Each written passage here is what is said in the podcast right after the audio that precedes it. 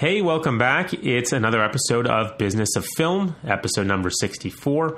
My name is Jesse Eichmann, and you are listening to a crafttruck.com podcast. This week, we've got showrunner, executive producer, writer, Naren Shankar with us.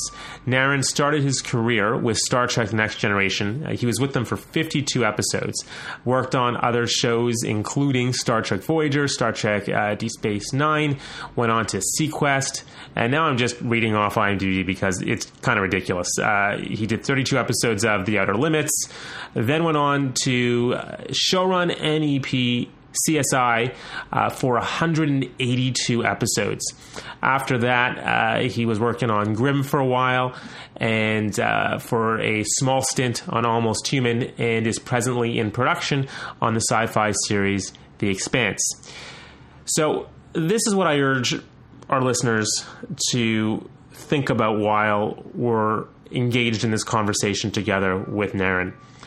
It's impossible to go into any one of these shows, which I know I'm a fan of all of them, and I certainly would have loved to have talked about any one of those shows in great detail. But what I got out of this episode, and I would urge you to think about this because I was thinking about it for a while after I had completed the conversation, was to really think about those things that were of most importance to Naren, the things that were driving him and his, I guess, for lack of a better word, philosophies, but just the way he thinks about making creatively and executing functionally projects. It's really wonderful to have had him on the show. Naren, if you're listening to this, thank you so much for taking the time out of your very busy schedule to spend time with us and our audience. And just some of the things that we're going to get into on this episode include things like what drives character and plot and how the two relate, what it's like being a showrunner, although that is kind of a fun question that he answered. And just some of the best writing advice that he ever received, which he shares with us at the end of the show, which may be the golden nugget of the whole thing. So again, thank you so much, Naren. For those for listening, thank you for spending time with us here at Craft Truck. And you can send us any of your comments at Craft Truck on Twitter. You can reach us anytime, coffee@crafttruck.com. We love hearing from you. We enjoy your comments. And if you have any questions, comments, want to share things with the show, or questions that you have, we would love to bring them onto the show for you and get them answered here. So without further ado, Naren Shankar, episode number 64. Great. Well, again, listen, thank you so much for taking the time to do this. I'm excited not only to have this conversation, but also for our audience, because I don't think they fully realize the depths of which you have been involved in this business. And I was looking over your resume, I guess what was on IMDb before this call, just to refresh my memory and go through some notes and all that kind of stuff. And I'm just floored with how much stuff you've done in your career. So I just want to start this conversation with, is there anything that actually raises your blood pressure anymore? Or have you just seen everything? You know what? I'm sort of one of those people who has, tends to remain calm. I had good bosses early on in my career, and I learned from them the value of not panicking. And so that was that's actually a really good lesson, because especially, when you're running shows, it is if the boss panics, then everybody panics, and it's never a good thing. So it's you kind of keep yourself kind of chill, even when things are full-fledged disaster. It's the best thing you can actually do. So I try to panic quietly in my own room on my own time. It's just keep that out of the production as much as possible. Do you actually is that a skill that you learned over time? Do you practice yoga or anything like that? I mean, I'm just actually curious because it's one of those things, and I've noticed this with a lot of really good showrunners. And it's funny that you say that, but a lot of really good showrunners, at least that I've had the pleasure of knowing, they do seem to have that same sort of demeanor. So I guess it's just something that you learn from doing it. The process is somewhat self-selected. So it's like when you get to that point, you tend to be that way for the most part, because the business is largely unforgiving of crazed panickers, at least in the long term. I mean, the people who've done it for a very long period of time, you sort of see sort of general tendencies. It is the business in general. It's so tense. There's so much pressure. The time horizons are so short. Everything that you do is just under sort of like this intensity level that's so extreme. Either you enjoy it and you sort of like are able to roll with it, and then you stay working for a long period of time, or it kind of gets to you and then you don't do it, and then you just kind of get out. But I really enjoy it. We get paid to tell stories for a living and spend lots of money to put them on screen and make them beautiful. And I so enjoy the business, and I think that's why I've been around for a while. I still really, get jazzed just going into the office and doing the job. So that's awesome. And I mean, for myself and for our audience, just give us a little bit of how you broke in, because the first, I guess, sign or evidence of like you are here in this business is 52 episodes on Star Trek: The Next Generation, and and I while I'm assuming anybody who's ever wanted to be in this business would say, hey, that's fantastic, I want to start my career with 52 episodes on Star Trek TNG. I'm assuming something actually happened from a career perspective before that. I had a very unusual path into the business. I started at Cornell University when I was in college. I started as an art student, and I was like a medieval studies or French literature major. And then because, the employment prospects of that kind of major kind of slid in the fact that I loved science and math, I transferred into the engineering school. And I stayed there all the way through my PhD. And as I was writing my dissertation, I started going back into arts courses. I started taking tons of literature courses and history and all the things that I loved. And by the time I was finishing up, I decided I didn't want to be an engineer anymore. And so I got out and finished my degree, and I got my PhD, because that would have made my parents very sad if I had not. And as a good Indian kid, it's like you got to get the degree and you got to complete your education. But I started college really young. I just turned 16, and so I had a couple years to burn, and I had a couple of friends who had come out to California to break into the film business. And Ron Moore who did the Battlestar Galactica. He and I were best friends in college, and he had come out to L.A. and he said, "Come on out to L.A. and be a screenwriter." And I was like, "All right, sounds good." Seriously? So this is like on a lark, come out to LA and be a screenwriter? Yeah. That's fantastic. It was about that much level of thought. We'd done a lot of creative writing together in college, and we were in a literary society together. And he had just started breaking into the business. And a mutual friend of ours had gotten Ron to come out to LA kind of the same way, because Ron was a political science major, and so he had gone out to LA a couple of years ahead, and so when I got out, he said, "Come on out, let's be a writer." And I'm like, "Yeah, sounds awesome." I just kind of threw some suitcases in my car, and I drove out to LA, and I slept on his couch for a couple of months, and I wrote a spec that got me an internship on Star Trek: The Next Generation through the Writers Guild, which Ron got to one of the guys on Star Trek, and that led to. The internship was a great program through the WGA, and that led them to hiring me as a science consultant because of my background, which was an actual position on the show because Gene Roddenberry had wanted to give Next Generation a firmer, like, real science foundation in the original series, and it kept me around pitching stories, and about a year and a half after I came out to LA, they invited me to be on staff. I did like a few freelance episodes, and then they invited me to be on staff, and that was a long time ago. Yeah, what's interesting is like as I guess looking at your career objectively now and looking back, it seems as though the quote-unquote writing part of your career has kind of moved, I maybe this is true or not, but just from what it looks like the writing part has kind of moved to the background, and producing and executive producing and show running has moved to the foreground, but without the writing component. Was screenwriting kind of a way in? Was there a larger ambition? Have you kind of is that even a true statement?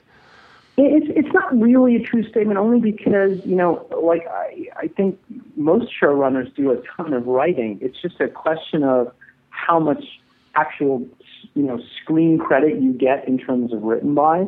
And what normally happens is the higher you move up the ladder in terms of running a show, the less time you actually get to do original writing work. And that's just, I mean, that's just sort of the nature of the beast, because running a show and producing it is a massive amount of work, and that's why you have staff. That's why you have a staff that writes. Now, you do end up doing a ton of rewriting because, you know, as a job, a showrunner is it's a very strange combination. It's like being a creative director and a CEO and a manager and a psychologist and you know, and there's a massive technical aspect to the job. So it's like it requires you to wear a lot of hats simultaneously and shift gears really rapidly. And you know, when I was on CSI, it's like the first season I was there, I think I wrote like 7 scripts. I mean, like a shitload of stuff. But every year, you know, past the first season I was there, I just wrote less and less and less original material. And that's just the nature of the game. And I think it's the same with, you know, with pretty much everybody. You know, unless you're doing one of these things where, you know, it's like True Detective, where you can spend a couple of years writing, you know, all of the shows and then make them. That's very uncommon. Even in the short order cable world that we're, you know, that is so much of the business right now. That's still unusual. So just because obviously I could probably talk about any one of the shows that you worked on at length for hours, because I not only am I, you know, a lover of film and television, a lot of the, obviously the shows that you worked on, and being a little bit of that kind of science-y nerd, as I guess the whole world is right now, but we could go on for hours about all that stuff. But I do want to parse out, I guess, just some of the things that you've learned or teased from your experiences having worked on some of these massive shows, so that our audience really does have some really true takeaways. And I mean, I'm going to jump right into just actually you can pull from any of your experiences, but what would you say was the most challenging set to work on in all the shows that you've worked on thus far? Challenging set. Wow, that's a tough one, because everyone has its own challenges, and the challenges are actually not the same relative to what point you are at in your career. You know, because like, for example, it is a massive undertaking to launch a new show. Absolutely is. It's a different kind of a massive undertaking to guide a massive hit show like CSI. I mean, I came on to CSI at the end of season 2, and the show was just blowing up. And so that's a different challenge than getting a show off the ground. Star Trek was, you know, my first job in the business, so it was a massive learning experience. The Outer Limits was, because it was anthology, you know, that was like making a tiny little movie every week, because you had no standing sets, you had no cast, but you stuck around episode to episode. You tore your sets down as fast as you built them, and you could literally be going from a contemporary show to something set in the distant past to something set in the distant future in a span of, you know, 5 weeks. So all of those shows, I mean, every show has its own set of challenges. And, you know, when you're in the middle of it, you go, this is the toughest thing I've ever done, until, you know, you do the next thing, and then that's the toughest thing you've ever done. Mm-hmm. So, you know, it's a tough question to answer. It really is. Do you find yourself managing, I guess, the room, the staff room and your writing staff sort of in equal parts to managing the day-to-day of the show? I mean, how do you divide your time just from a practical perspective. And just by example, there's this one guy in the business who I also really respect, and he says, you know what, going to set is like watching paint dry. I show up in the morning, make sure they get their first shot off, come back right before lunch, and then I go back at the end of the day. And that's the way he manages and divides his time. But from your perspective, I'd love to hear your philosophy on running a show. Okay, another big question. Look, you know what? It is again, it's like personality types are going to come into it. Like, you know, Stephen Boshko would never send writers to set. He just thought it was a pointless waste of time. And he just didn't feel like that was the place where they were useful. I kind of grew up mostly on shows, especially when I started really getting involved in production, about being on set. And I actually really love it. I mean, it's, you know, I've directed before. I love the making of it, and it's a very different part of the process than the writing of it. But what you see in a lot of different people is like sort of their natural tendencies. Some, you know, I mean, you've obviously spoken to a lot of writers, you know, over the years. Not everyone is suited to be well, to work well on a set.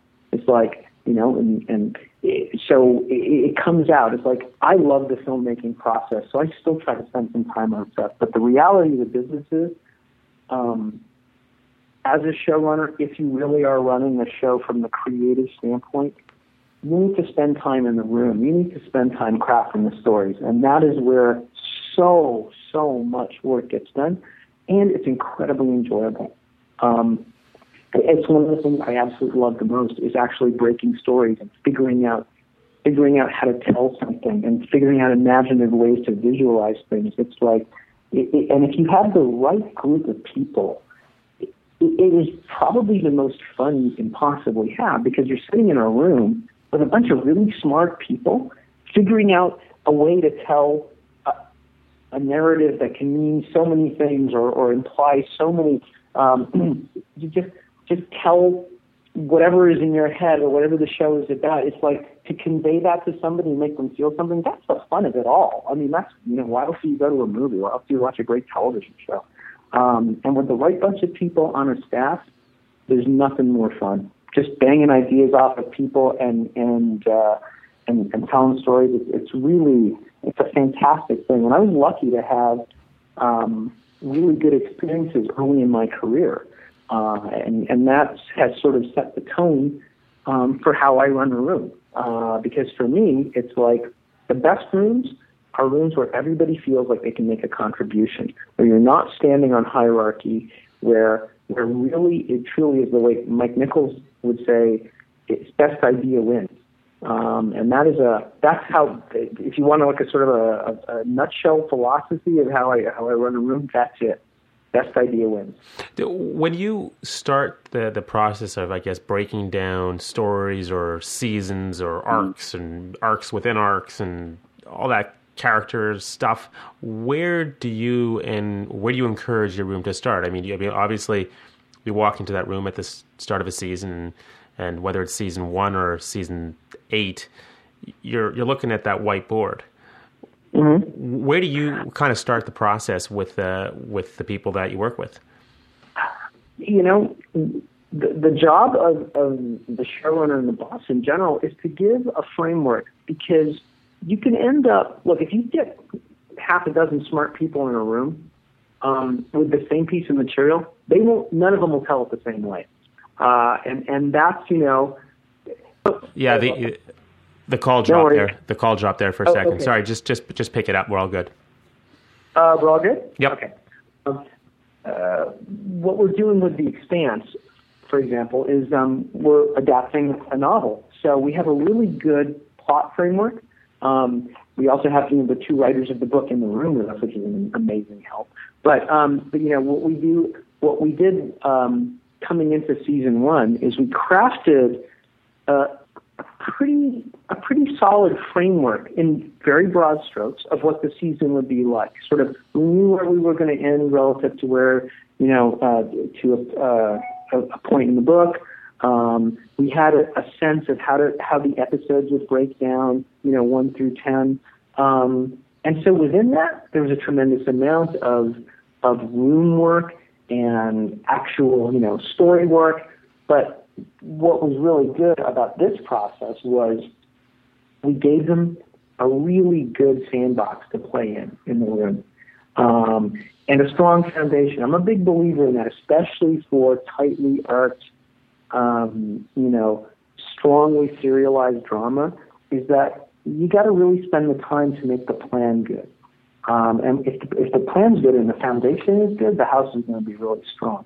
And things will change along the way. We discovered things along the way. We explored things along the way. We found stuff that we liked and really started to play into it more. You got to be open to those opportunities. But I'd say good, 90% of what we came up with in our initial sessions to lay out the season survived, which means it was a good plan. Right, and this is for The Expanse.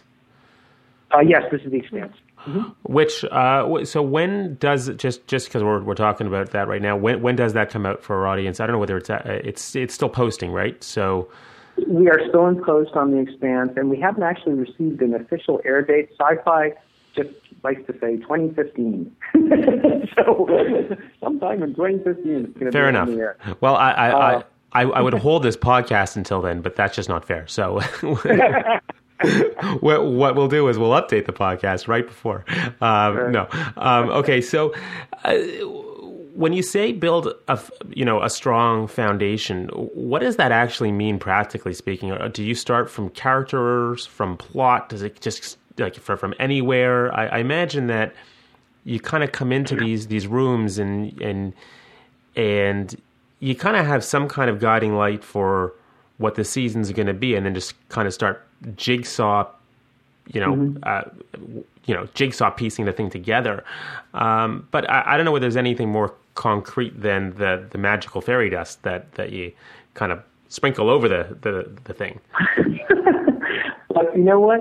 You'll get an incredible array of responses to that particular question. And, some people say, you got to start with characters. Some people say, you got to start with plot. I'm kind of the mind that you can't really, you can't completely extricate those two things. It's like nature and nurture. It's character drives action. Action reveals character. It's like it's this beautiful, virtuous feedback loop. And I think great stories always do both of those things. It's like one doesn't really exist, in isolation to the other. And it's very case specific. It's like, I can't imagine, let's say, Jason Cadence when he's doing Parenthood, like that he's coming from plot. From everything I've heard, it's like that is like the fountainhead for those stories comes purely out of character and emotion. Here we have, like on The Expanse, we have Leviathan Wakes, which is a very plot heavy and plot centric kind of a novel. It is we call it an epic space drama, and it really is. So what that gives us are really good signposts and a structure that allows us to explore character within. So, again, I've worked on shows that go to sort of either end of the spectrum, something that's right in the middle. That my general philosophy is to not be dogmatic. It's like I tend to find that you bring different tools and a different focus depending on the material, and then you just have to, you have to kind of listen to material. So that it'll speak to you some, if you listen carefully enough, and as you go through it, you'll understand how to deal with it, I think, in the best way. At least that's how I try to do it. So on the topic of story, and this is absolutely a personal question, which this is my only one, I promise you. I'm only going to ask one very okay. specific, pointed, personal story question. So Almost Human. I really enjoyed that show. It was canceled, right? I'm assuming there are no more of those coming down the pipe. No, there are no more. Okay, so what was beyond the wall? I mean, there was one episode there where the doctor got zipped up, right? He climbed through the wall to the other side, and you were trying to tease something for what was beyond the wall. Well, I left that show fairly early on in the run of it. That was a rough experience, Almost Human. It was problematic because what Joel Wyman, who created the show, he wanted to make a particular show. The studio wanted to make a different show. The network wanted to make yet another different show, and it was very tough creatively in that respect. So I think that Joel and I got along really well. It's just that at the end of the day, that particular one didn't quite work. It worked occasionally, I think, over the run of the 13 episodes. But it's that was a tough one, I have to say. Well, you bring up sort of an interesting point here. Now, I don't know whether and now I genuinely don't know the answer to this. Are you the guy that comes up with the original ideas that goes in to pitch the studios and tries to sell the pilot, or are you the guy that they call to basically showrun shows that have already been picked up, or is it a combination of both? The answer to both questions is yes. Okay. It's like you do both, you do all of those things. So when you're, just peel away a little bit of the behind the curtains here for just a second, because this is actually stuff that certainly, our audience that we don't get, most people, in fact, they just don't have access to. How do you sell a show when you go into the room and you're sitting down in front of those executives or to, the multitude of studios that you're going to pitch to all on the same day? Just can you walk us through just kind of that process of selling a show? I mean, after all, we are the business side of things a little bit here, and I want to just dive into that mystery box. I mean, look, there are people who are incredible pitchers, I guess that's what you're going. People who are amazing at pitching a show. It's like I suspect in a different era, those people would have been amazing salesmen because it is a selling job. I mean, you have to in what typically is like a 20 or 30-minute meeting, vividly draw a world, create characters, have executives sort of like sitting on the edge of your seat as you sketch out really the broad strokes of a pilot. An implied theme, and make it funny, and make yourself look like you're thrilled to like be in the room and as excited as all get out to actually pitch the show. I mean, you have to do all of these things. Some people are so natural at it and incredible, it just makes you like jealous as hell that you don't have that gift of gab. Other people are terrible pitchers and phenomenally good writers who dread the process. I think I've seen actors who become writers who are amazing at it because they're actors. They can go in there and they can just kind of get it up off its feet and get everybody talking to them because it's just that, charisma is a natural thing. And it's a very difficult part of the process because you don't have a lot of time.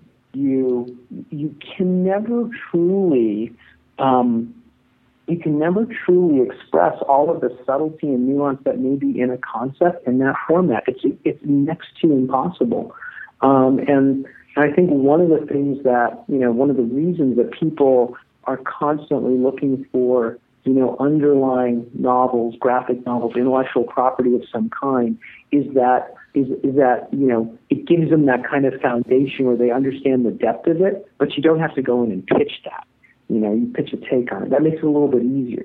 But it is a tough part of the process, and not everybody is good at it. So it's like I think most writers, my guess would be they dread it. They dread that process.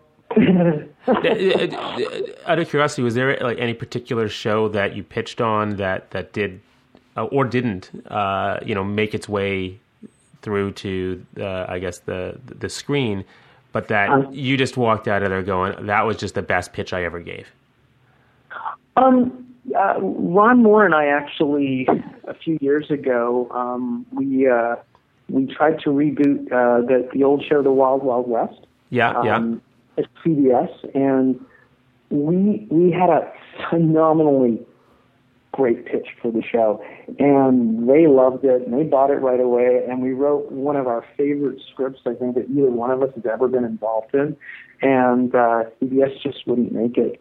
They just weren't ready to go to like a sort of a sci-fi-ish Western. This would have been like this was like 2010, 2011. They still had the heebie-jeebies over Firefly or something?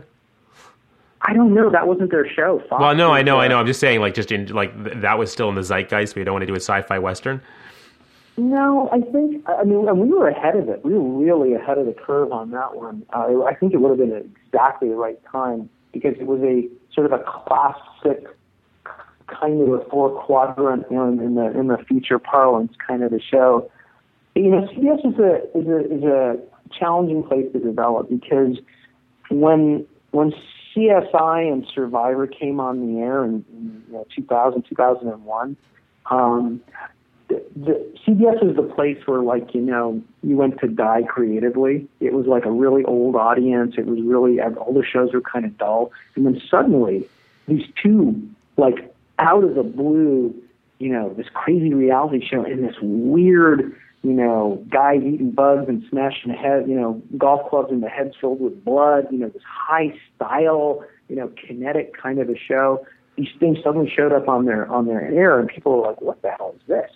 And what happened was, over the next 10, 12 years, they commoditized that concept. It's like there was a time when, when CSI, CSI New York, CSI Miami, the Criminal Minds, the NCIS.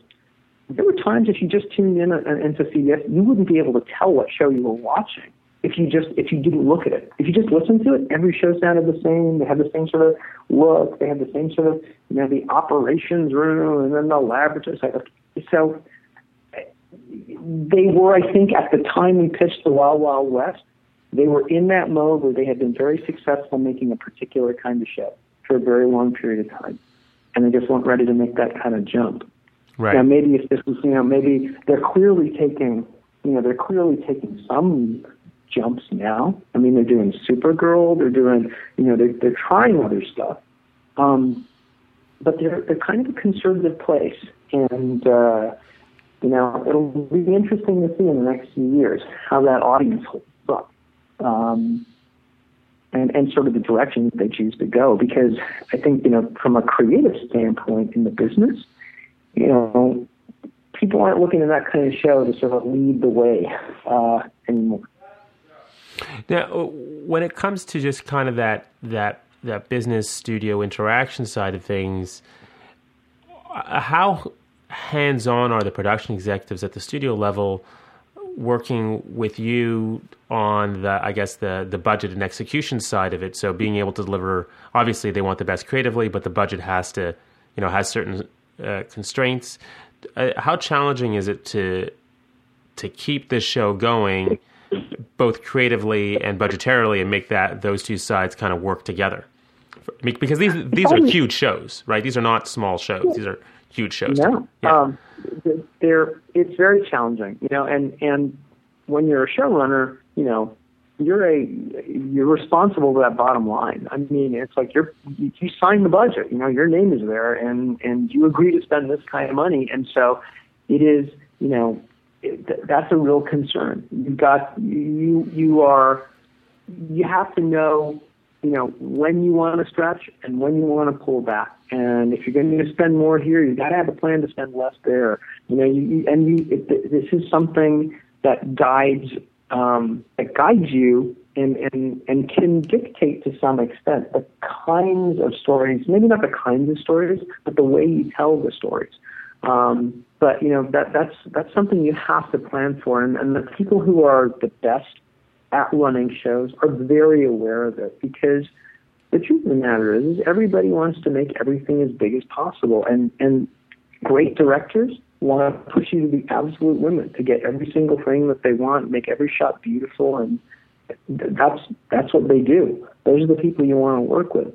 But the reality is you have to be able to be the person to say, we need this here, or we don't need this here, or we're not going to do it here, so we can do it sometime later. You need to know when to save, you need to know when to spend, you need to know, what's going to be important or how you want to spend your money, because it's not infinite.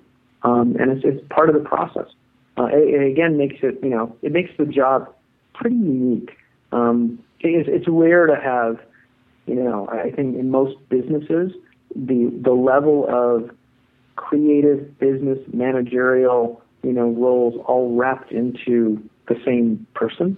That's part of what makes it fun and what makes it unique. Yeah, they also don't teach you how to be a showrunner. I mean, this is something that, I mean, there's no, oh, actually there are like showrunning schools, I guess, but it's like, there's like one, it's for the, and it's the ultra exclusive club. You can't get into it unless you've been invited to it, right? So the Writers Guild in, I think, 2003 or 4 maybe, for the first time in its history, created what was called a showrunner training program, in which, you know, writers who were at that stage where they were actually developing and at the point in their career where they could be considered showrunners, it was a program to at least give them a sense of what that job entails. It's a very hard thing to teach because no matter, I mean, even if you have, you know, even if you go through the program, and it's a very good program, by the way. I've been a panelist there and helped with some of their sessions and, you know, like just as a speaker, et cetera, you know, over the years.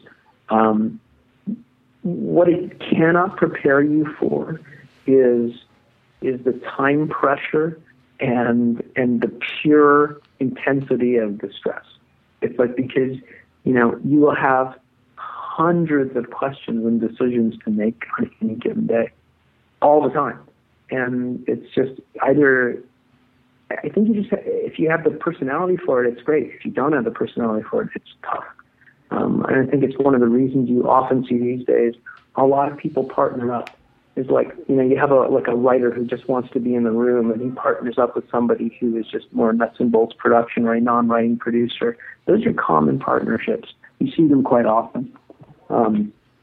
So, you know, it's a it's just partially because the job, the portfolio is so broad for what the job is. It's just not suited to everybody. Yeah, it kind of goes back to what you're saying at the very beginning of the conversation about just yourself having that kind of temperament that could handle the demands of this job, but not everybody has that kind of temperament or is designed to work that way.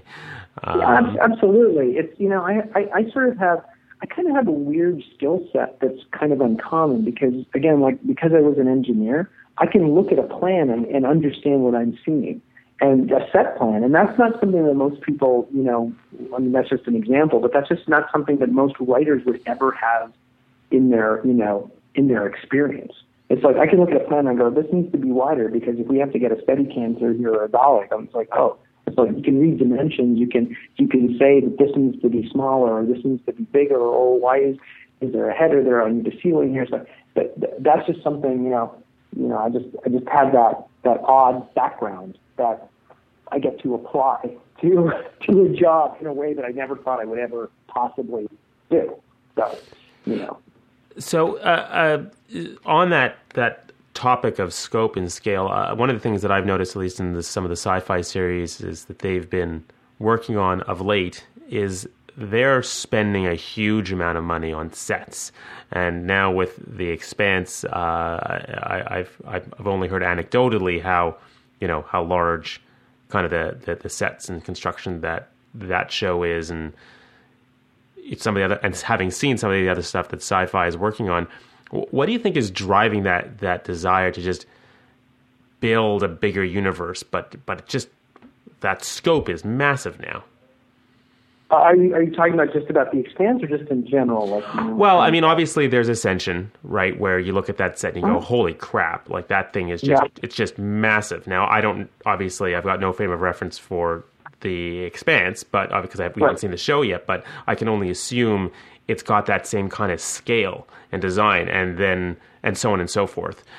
Mm-hmm. But that has to be driven from something, whether it's business or it's creative, because you can't just go in and build a set like that. That must cost millions of dollars just on that set alone, right? So that there's some either creative drive or business drive to have bigger, more audacious ideas or bigger scope and scale, and to believe that that's going to translate to audience. Sure. I mean, look, you know, with Ascension's an interesting example because it was originally pitched as a limited series, and because of the nature of what the show was, it allows you to say, okay, we're going to kind of be on this ship for the, you know, this quote unquote ship for the run of the show. So it allows you to say, okay, why don't we put a shitload of money into making that set amazing? Because you understand from a story standpoint that you're going to be kind of in one place. And that's in some ways the traditional television model. It's like in traditional television for the last 50 years, television model is you have a standing set that you're in, and you're there every single episode. And to a certain extent, most shows have been of that nature where you have a physical place that you come back to week after week after week. And, some new stuff, like CSI, for example, we shot the show in basically 9 days. And it was designed to be 4 or 5 days in the laboratory and in our police station and on the standing sets that we had on our stages, and then out and about in new sets that we would build episode to episode. Ascension, they could do the entire show basically in that set that they built. With science fiction, what seems to be happening is, especially future stuff, which is really, really tough to do, because all of the environments are places that don't exist. It makes a lot of sense to create them. So that's kind of what's driving it. And then I think that in general, the production design bar has been raised just naturally over the years, so people expect more. And we're still not at that point where, virtual environments, virtual sets are quite to the level that they need to be to allow you to do an entire show that way. So there's a great deal to be gained by having actual tactile physical places to actually shoot in. It's coming from a lot of different directions. I know we're going a little bit over on time. Do you mind if I ask you just one last, parting question just for our listeners? If you were to give those who are listening any of, your one or two best pieces of advices that you have received from others over the years, what would those be? Can you narrow the scope a little bit? In what field or in what aspect of things? Fair enough. One from the perspective of writing, and one from the perspective of just say nuts and bolts producing. I think the nuts and bolts producing one is don't panic. I think that's actually really, really good advice. Because it can be a very panic-inducing kind of a job, but staying calm and being creative and flexible in terms of problem solving is a really, really good one. And I think on the writing side is I would say this. Have a short memory, and what I mean by that is this may sound like I used to do a lot of martial arts when I was in college and over the years, and I remember the first time we had a lesson from our sensei. Like he came to the dojo for the first time, and I was just like a very new student, like a white belt or a yellow belt or whatever it was, and he kicked our asses. And at the end of the class, everybody was just we were shaking and trembling from everything. And the master said, he goes, how are you feeling right now? You feeling stupid and weak and you don't know how to do anything? He says, never forget that feeling. So when you get your black belt, everything's remember what it felt like to not know anything. So that's called, and he said, we call that fresh mind. And I try to approach writing that way. There are people who will tell you this is the only way to tell a story, or this is what you must do, and this is the formula. It's I don't really believe in the formulas. I think that material speaks to you if you listen hard enough, and that one of the best things that you can do is approach each piece of material you don't know anything. So, and because you get fossilized in your creative process when you think there's only one way to tell a story, or that there's a right way of doing things, a wrong way of doing things. There's lots of ways of doing things. And when you stay flexible in your process, when you can see how other people do things and adapt to their processes, you inevitably learn from them. And I try to do that all the time. It's like I'm maybe it's just my personality, but I'm good at working my process into other people's processes, because not everybody does that. and when you get when you run shows, you inevitably have to work with other people. So what I find it does for me is that it allows me to figure out a way to get the best out of the people that I have around me. And that's good for everybody. That's good for the show. And at the end of the day, what you're going to make is going to be better. That's great advice. And just a wonderful quote. Just, you know, when you stay flexible in the process, I like that. I like that just idea. And that philosophy more than maybe anything else we've talked to thus far. So I'm glad we asked. You know what? I always find when you get to the end of the conversation, you get some of the best nuggets. And I don't know, maybe it's because it always takes 20 to 30 minutes just to warm up. But Naren, thank you so much. Are you on like Twitter or any of those other places where people like to connect? Do you do any of that stuff or no?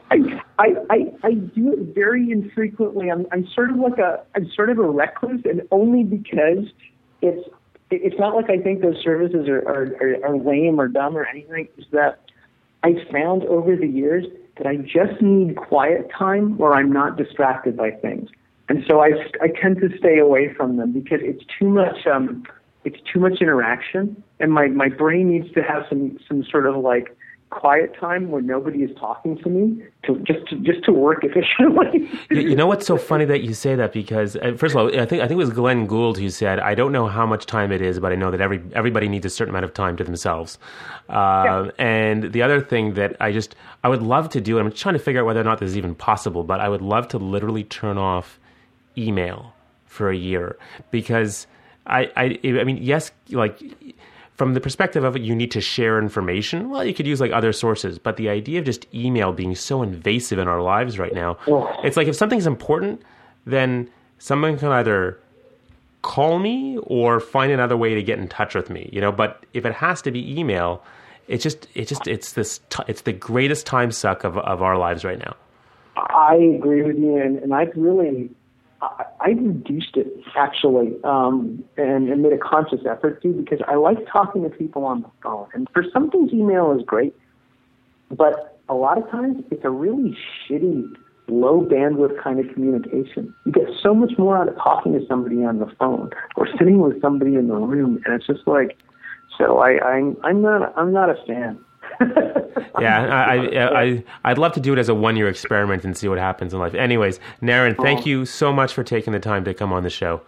Well, there you have it, Naren Shankar, episode number 64 of Business of Film, and I really, really enjoyed that conversation. I was thinking about it for several hours after I got off the call with him. I'm obviously thinking about it now, and just some of the things that he said, they really, really resonated, because you can sometimes get lost in the weeds, and more specifically, you can get caught up in listicles and things that are, you know, your checklist of things that you have to do, the 5 things for that, the 7 things for this, the, you know, all the traditional things that are just so endemic of what we see minute to minute, you know, online and bombard our lives with.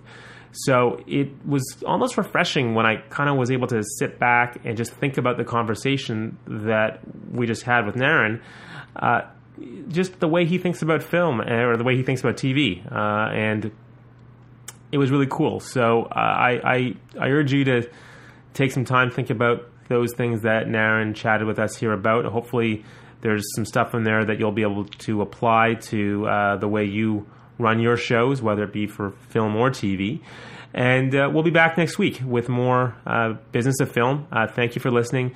Please, if you're listening to this on your, podcatcher device of your choice, push that subscribe button so you get us weekly delivered to you.